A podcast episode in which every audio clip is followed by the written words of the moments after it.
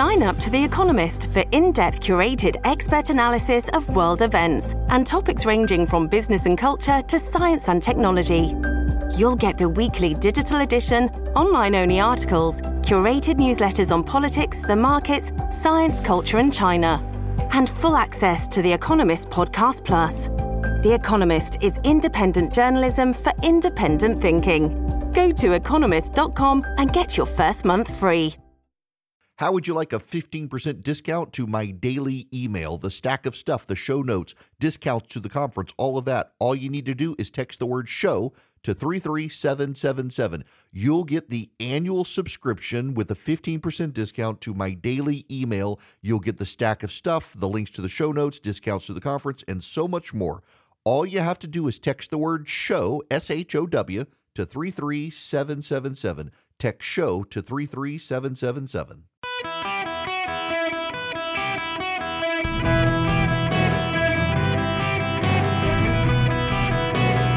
Welcome to the Erick Erickson Show podcast, hour two. Greetings, conversationalists. Welcome. It's Erick Erickson across America. The phone number 877 973 7425. If you text Erick, E R I C K, to 33777, you can follow me around social media, get the show notes, the live stream, podcast, so much more. You should subscribe to the podcast, helps a ton. Sadly, it does. I mean, it's great podcast because it's the radio show, but you should be listening on your local radio station. Now, uh, we got to move on to other stuff. Um, there's going to be a tendency, I think, in conservative talk radio and, and news coverage to obsess about the play by play of the presidential election for the rest of the year. Uh, and I will, of course, cover it, but there's a lot of other stuff happening in the world and it's stuff you need to know about, not just here, but abroad. Uh, there's a lot of news that affects you on a daily basis, and it should be covered because I want you to be the smartest people in talk radio. And we have to turn our attention to the Red Sea, sadly, yet again. CENTCOM is reporting the deaths of two U.S. Navy SEALs. There was a ship in the Red Sea off the coast of Somalia, I guess the Gulf of Aden, actually. And it was boarded and commandeered by American military personnel, including the SEALs. The ship was carrying weapons to the Houthi from Iran. And it has been, um, it, it disappeared. The, they disappeared. They're presumed dead after a multi day search, 10 days, looking for two missing Navy SEALs. There is now a recovery operation underway to find the bodies. It's a large expanse of ocean in which they will have to search. For those of you not familiar with the area, let me let me give you the geography. Um, you have if you know where Africa is, the eastern side of Africa, you have Egypt, then Sudan, Eritrea, Djibouti, Somalia. You've got Saudi Arabia on the other side of the Red Sea. The Red Sea filters down into this area that is um, it's contested right now. The Bab el Mandeb is a very narrow strait of water that leads from the Gulf of Aden into the Red Sea. The Gulf of Aden is formed with Yemen to the north and, and, and Somalia to the south of it, which then spills out into the Arabian Sea. There's a large expanse of water, the Arabian Sea, and it is from there that the um, the SEALs engaged with this naval vessel that was hauling Iran supplied missile parts and other weaponry for the Houthi. So there's a large area of water that has to be covered to find the bodies of the seals if they might be found. 21,000 square miles.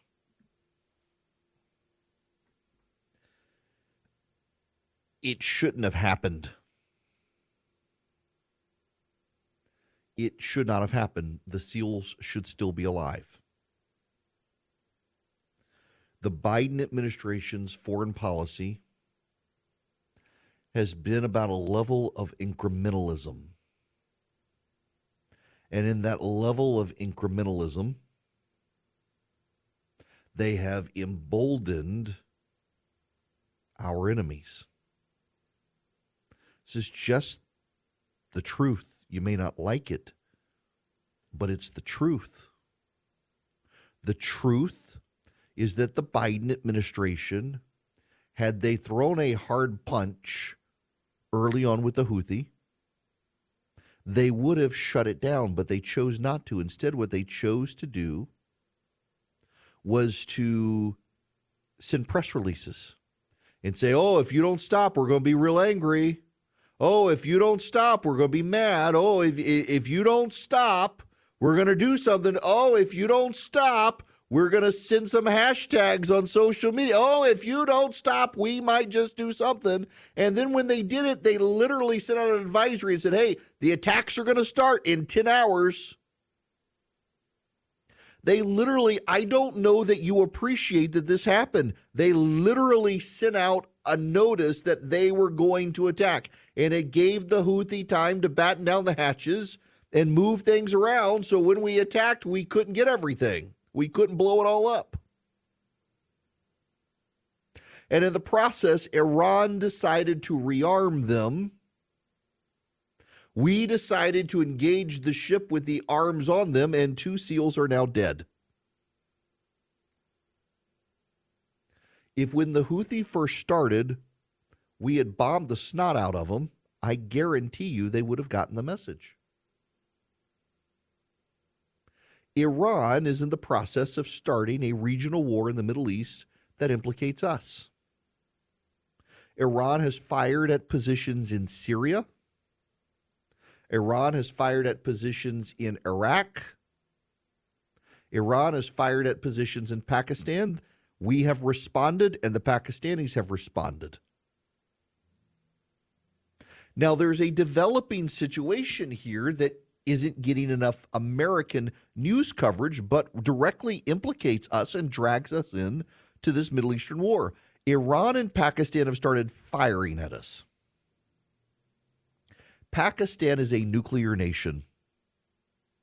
Pakistan is bordered to its west by Afghanistan and Iran, and to its east by India. India and Pakistan hate each other. When I was a kid growing up overseas, I got to have two birthday parties one year. One, because my Pakistani friends wouldn't come with my Indian friends, so they came at, at, at two different moments. I had uh, we had a housekeeper from India. If I had Pakistani friends come over, they would just treat her horribly. Uh, it was difficult to have my friends from Pakistan come over because of the way they would treat our housekeeper Anna from India the Pakistanis and the Indians, they do not like each other. It is a uh, Yankee versus Confederate rivalry. So Pakistan and India and Bangladesh also be, all used to be one British territory. When India won its sovereignty from Britain, a war began and they split apart. The Muslim territories became Bangladesh and Pakistan. There's still Muslims in India, but India broke apart. India used to be much bigger than it is, and it included Pakistan and, and Bangladesh. And Pakistan and India have had border disputes for a very long time. They've never actually settled the northern tip of their border and have regularly engaged in shots with each other. So you have India and Pakistan are now nuclear nations. Pakistan is being fired at by the Iranians. Uh, the Indians essentially have a Modi is, is a dictator. Their prime minister is actually a pretty strong man. Uh, the Indians are cheering on the Iranians, hoping for injuries with the Pakistanis. The Indians and the Iranians don't actually like each other, except they both hate Pakistan. Afghanistan is caught in the middle. The Afghan Taliban, they don't particularly like the Pakistanis, but appreciate them giving them safe haven while the Americans were in charge of Afghanistan. They don't like the Iranians. Uh, they don't particularly like the ISIS people who have taken up shop in Afghanistan who have been sympathetic with the Iranians. It's a complicated situation of a bunch of people who give proof to the statement that uh, the enemy of our enemy is our friend because none of them like each other. They're all enemies of each other. And so they've made alliances variously with different parties because of who they hate the most. And right now, Pakistan and Iran are taking shots at each other. Iran's funding the Houthi to take shots at us and the Israelis. Iran is funding Hamas to take shots at, at Israel and Hezbollah to take shots at Israel. They've been firing shots at us in Iraq and they've been firing shots inside Syria with their new ballistic missile capabilities that they have clearly refined since they retaliated after Soleimani. So we had a guy call the other day. He was very angry with me and said, You got it wrong. You got it wrong. You got it wrong. Because I said Iran had never done what it did last week, firing these ballistic missiles. He's like, Soleimani, they fired after Soleimani. Yes, yes, they did, but they were different missile types. Iran has never done what it did last week. It has refined its missile capability and extended their range and made them much more accurate. In fact, Western officials are marveling at just how accurate Iran has been able to make its missiles since the Soleimani attack. They're clearly on the verge of announcing a nuclear missile, and they're letting us all know that they've now got strategic capabilities to target fairly accurately. Iran wants to bring about the apocalypse. We treat them as some sort of rational actor, and they're not. They're rational in a different way. They're religious zealots who believe they can bring about the apocalypse, and with it, the Mahdi and Jesus. And the Muslims believe Jesus is a helper of the Mahdi. They don't believe Jesus is the Son of God, as Christians do. They believe he's a prophetic figure who will return and help with the apocalypse. And Iran would love to bring about the apocalypse. And what is the United States doing? Sending press releases. The Biden administration, like the Obama administration, thought they could think differently about the Middle East. You know who really thought differently about the Middle East? Donald Trump. Remember John Kerry saying there would never be peace in the Middle East without a two state solution? Uh, last I checked, the Abraham Accords brought about much peace in the Middle East without a two state solution. The Saudis were on the verge of cutting a peace deal with Israel. That's one reason a lot of people think Hamas engaged when they did to short circuit it. There's no love between Hamas and Saudi Arabia, but Saudi Arabia now wants to be seen as some sort of leader in bringing about some level of peace in the Middle East with some level of two state solution. Into this comes these idiots in the Biden administration who think they know best. They've been infiltrated by people sympathetic to the Iranians. We know they've been infiltrated by people sympathetic to the Iranians. The, the only question is are some of them actually paid spies by the Iranians? And the Biden administration has shown weakness. They've continued to engage Qatar as an honest broker when Qatar plays both sides. It's notable that the United Arab Emirates, Oman, Bahrain, Saudi Arabia, and Egypt and Jordan do not trust Qatar, and yet somehow we're trying to treat them as an honest broker. The level of naivete in this administration. And again, you can say a lot of critical things about Donald Trump, and you know I have. But his Middle East policy was gold.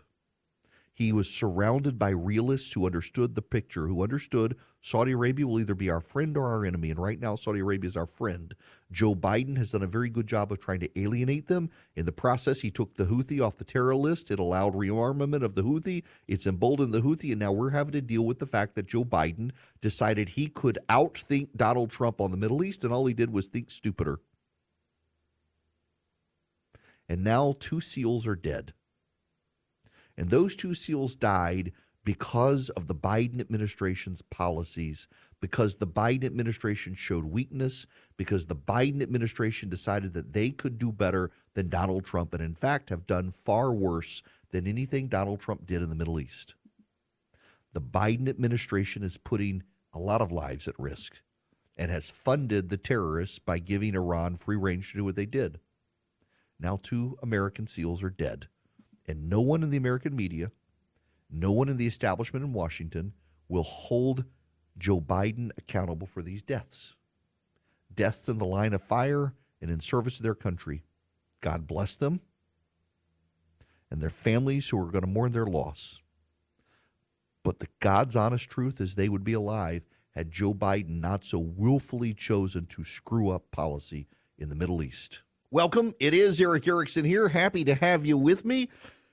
You can text data to 33777. The word data, D A T A, to 33777. Subscribe to my new book. Get the show notes as well. Let's go to Jim here on the phones. Welcome, Jim. How are you? Just fine. Caught me off guard. Surprise.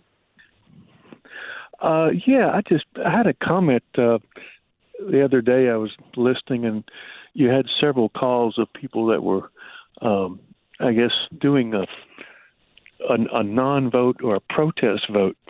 Um, you know, thinking that uh, um, you know the middle, like I said, middle of the road. I consider myself middle of the road. You know, I I agree with 95% of the stuff on your show. I agree with 95% of your callers, and it's just if I think if those of us that are frustrated uh, don't, you know, pick the lesser of two evils and, and and just leave everything to the extremists on the right and the left. I actually think that those in power that that we're really frustrated with would would like that if we opted out and stopped participating.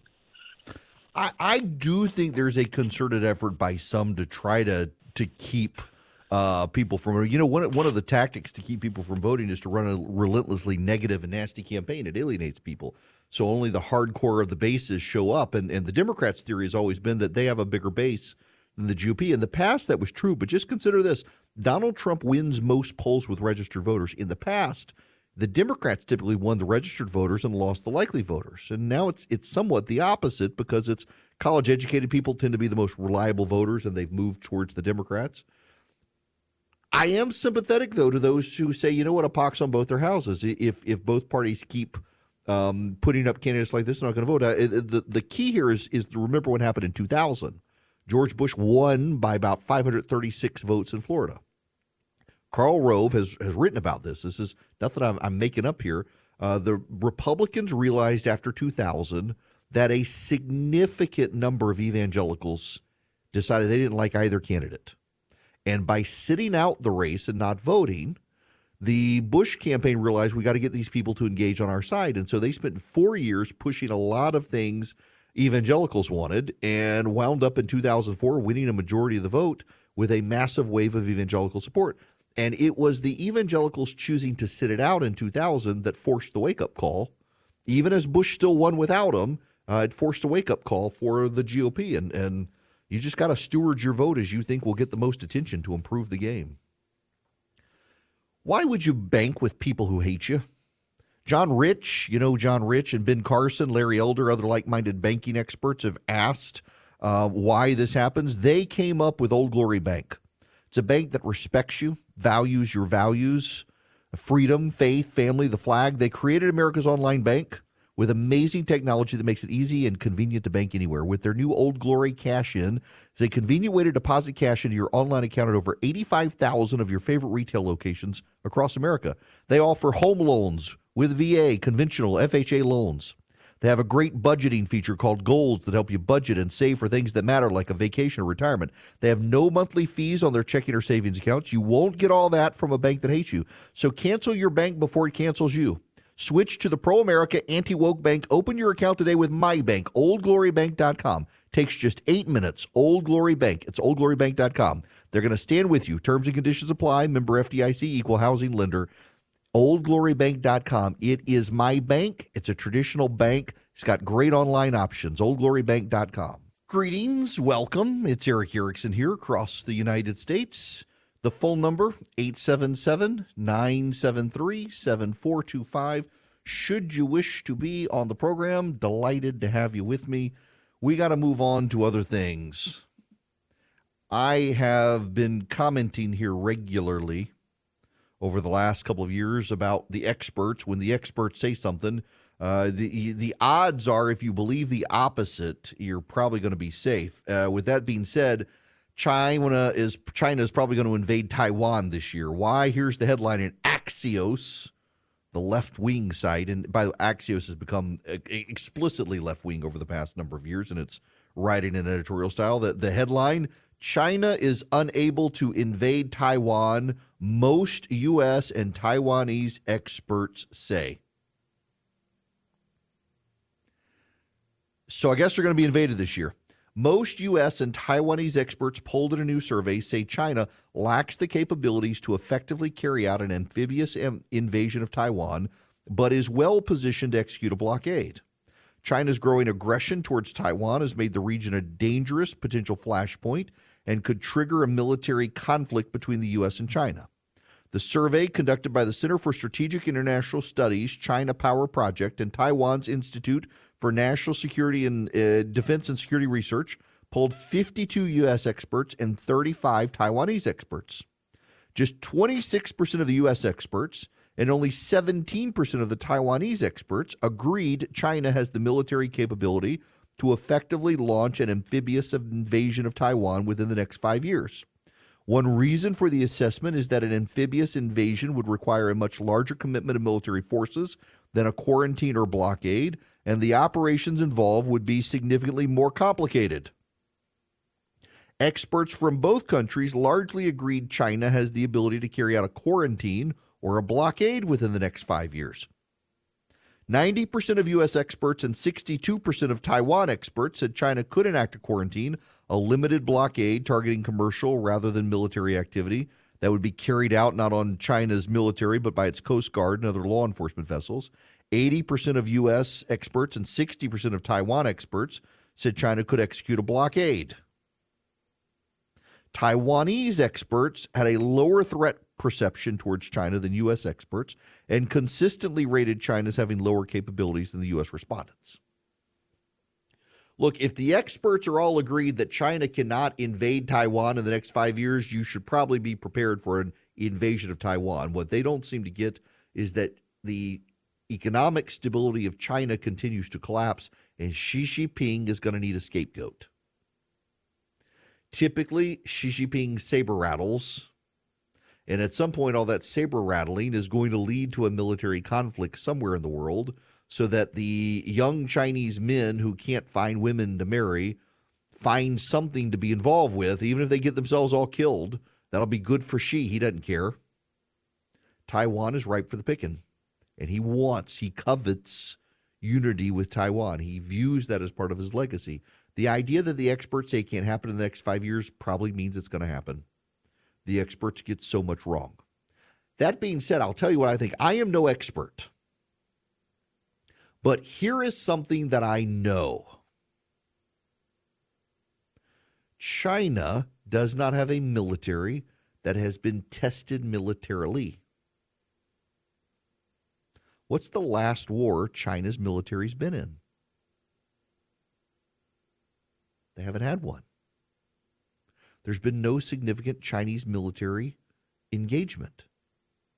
And it's one thing to train, it's another thing to live it out. The U.S. military has been battle hardened in Iraq and Afghanistan and around the world of like we know how to fight. The Chinese technology has not been proven. Keep in mind, when China launched its biggest aircraft carrier, it immediately caught fire within a week at sea. They fixed it. It has now been cracking in half. China's top destroyer caught on fire a couple of weeks ago and unsalvageable.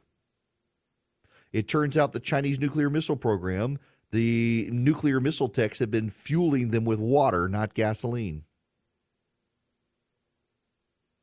It's very much like I suspect we're seeing in Russia, where on paper the Russians had this incredible military, an incredible operation, and incredible technology. And in reality, the Ukrainians have messed it all up for the Russians. The Chinese have not been battle tested. That being said, they still have a big enough military to cause problems. They have a big enough military to take action, and they have a big enough military to try. I just think nowadays, when the experts are so confident in something, we should be less confident because so many of the experts today we have don't have real expertise. They just went to some Ivy League institution and sit around with a circle of jerks at a think tank and, and try to come up with ideas. A lot of them don't actually have proficiency and skills. And often, often, the experts premise their ideas on, on available information and not private information. And the private information can be more revealing. Now, all that being said, there's a tie in problem here. All the world's richest economies are piling on debt, ours and China's in particular. As a, a debt as a share of GDP, so Japan's is 255% debt to GDP. China is 83% debt to GDP. China is at eight, I'm sorry, yeah, China's at 83. The US is at 123% debt to GDP. Our public debt has just skyrocketed. We're above $34 trillion. And you know what that means? That means less money to fund the military.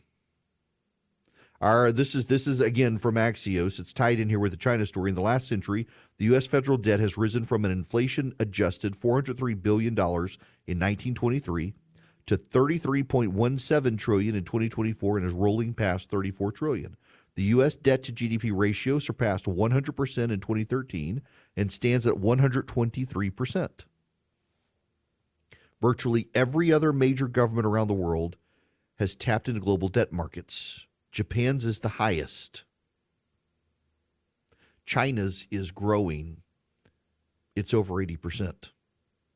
This means that the debt service payments continue to go up. And now in this country, the debt service payments have gotten so big that it eats into our discretionary spending and our military budget.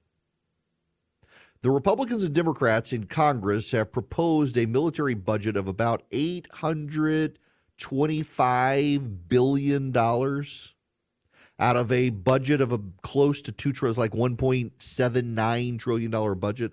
Most of that goes to defense, but it's all discretionary. It's not Medicare, Medicaid, Social Security payments.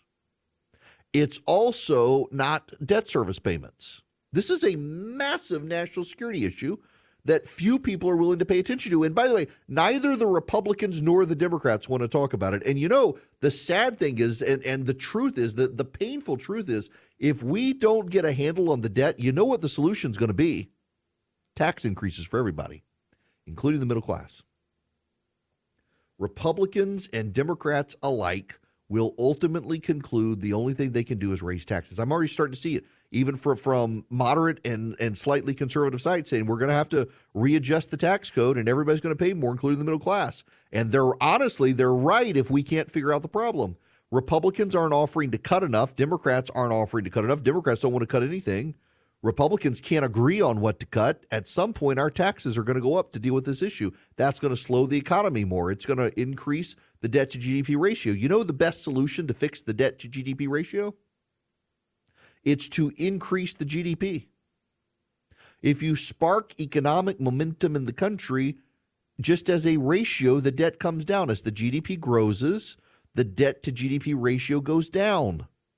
You grow the denominator, the numerator doesn't become as big a problem. If you focus on trying to shrink the numerator, you're never going to shrink the numerator. You focus on growing the denominator, you reduce debt as a percentage of GDP. So you increase economic mobility in this country, increase economic opportunity in this country. But the way you do that is you do tax cuts and deregulation. And at some point, neither side is going to want to cut taxes anymore. And so you're going to slow the economy even further, exacerbate the problem. We're going to get even more stagnation. This is just this. You don't have to be an expert to understand this. All you got to do is go to college take a basic economic class, and you understand this. You've got to spur the economy in this country. If you raise taxes, you slow down the economy. Deregulation helps. Elevating the small businesses in this country help. Most Americans work in small businesses, not large businesses. Did y'all know that? Like 55% of Americans work for a small business, not a big business. A non publicly traded company, a privately held company. Most Americans work for those, not publicly traded massive companies.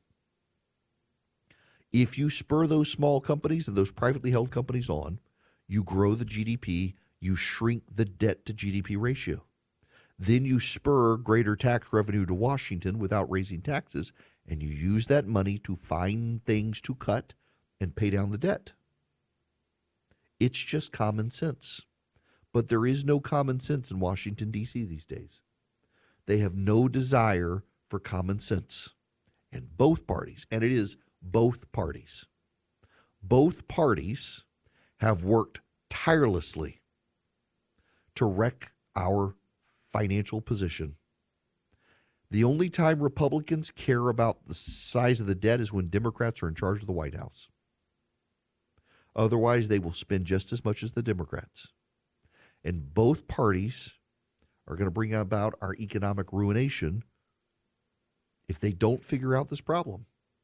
So, you know, I would urge you guys, honestly, to get serious about, about pushing your members of Congress to cut, make cut, stand and fight. There's only so much the Republicans can do when they have like a two seat majority in the House and they don't control the Senate. But they could put up some fight. Chip Roy in Congress has had a plan to do this.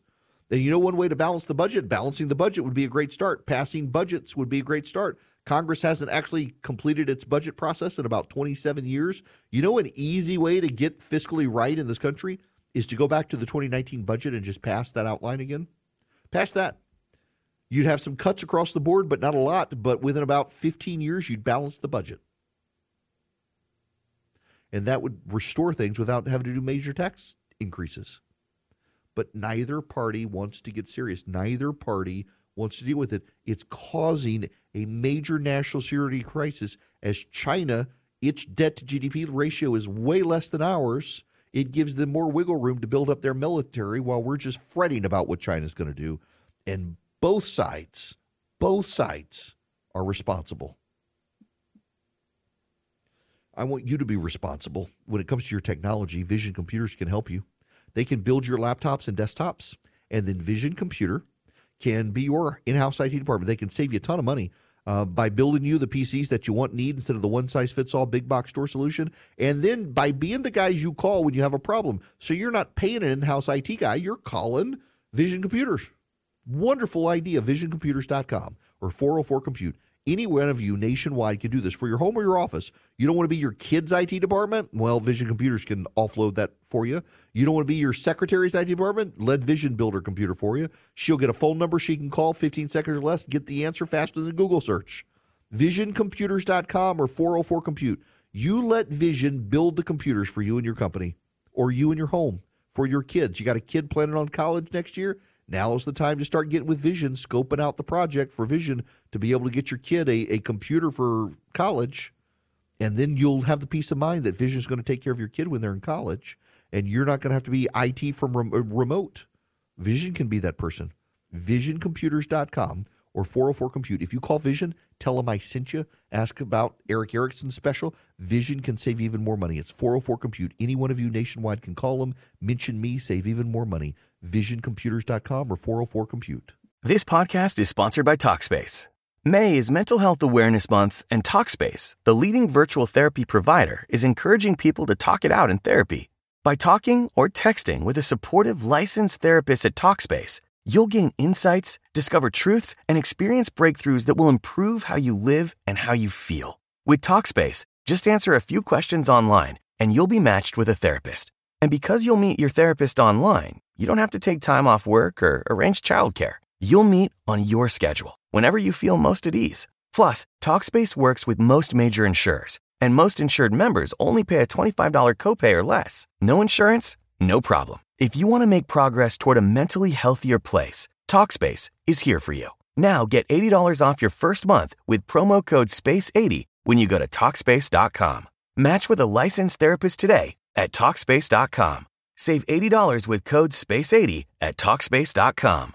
Well, the Dow and S&P have all reached record highs for a short time. The Dow climbed over 38,000 for the first time ever. Right now it's up 110 points. S&P 500 up 13 points. Uh, just remarkable. The Dow and the S&P doing as well as they have. And we're going to find out, I guess, about uh, Fed policy rates here soon. And the markets seem to be encouraged that things are returning to normal, things are rebounding.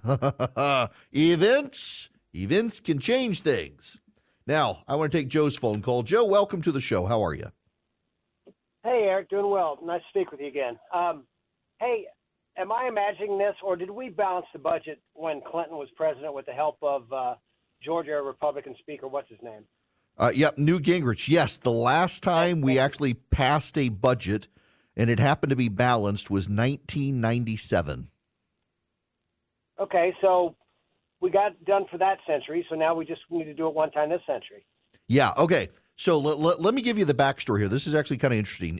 so in 1974, Congress passed the Congressional Budget Act that outlines how Congress will pass the budget. Essentially, you pass what's a budget outline or a budget resolution, and then you pass 12 appropriations bills that conform to that budget resolution. That that's what Congress decided in 1974 with the Budget Act. So you pass a budget resolution and then you pass the appropriations bills. There are 12 appropriations bills. Since 1974, when Congress outlined that structure, it has done this exactly four times. In 1977, in 1989, in 1995, and in 1997. In 1997, they restructured taxes and included small tax increases for most Americans, and it balanced the budget. Uh, it was actually a, the small businesses in 1997 were actually treated very well, and, and a lot of Republicans, even though it, it, included some tax increases, actually treat that 1997 budget agreed to between the Gingrich Republicans and the Clinton administration as, as a pretty good budget that wound up sparking some economic activity in the country.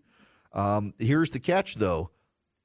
97 or 77, 89, 95, and 97 are the only four times Congress has actually complied with its obligation to pass a budget. In only one of those, 1977, did they actually pass it all on time. Everything else was delayed. Um, it's an unwieldy process and one Congress just seems incapable of doing. Maybe they need to revisit the Congressional Budget Act in 1974 because they just seem never capable of doing it. Uh, only four times ever have they bothered to do it the way they're supposed to do it. So what they do instead is they pass continuing resolutions. And these continuing resolutions, they agree to just grow government by a percentage point or two and just fund everything uh, and, and over time restructure. It's a terrible way to do business, but it's what they do.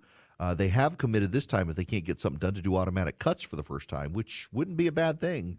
And maybe we should let it get to that point where they're forced to do automatic cuts, but they would also be cutting the defense budget, which people don't want.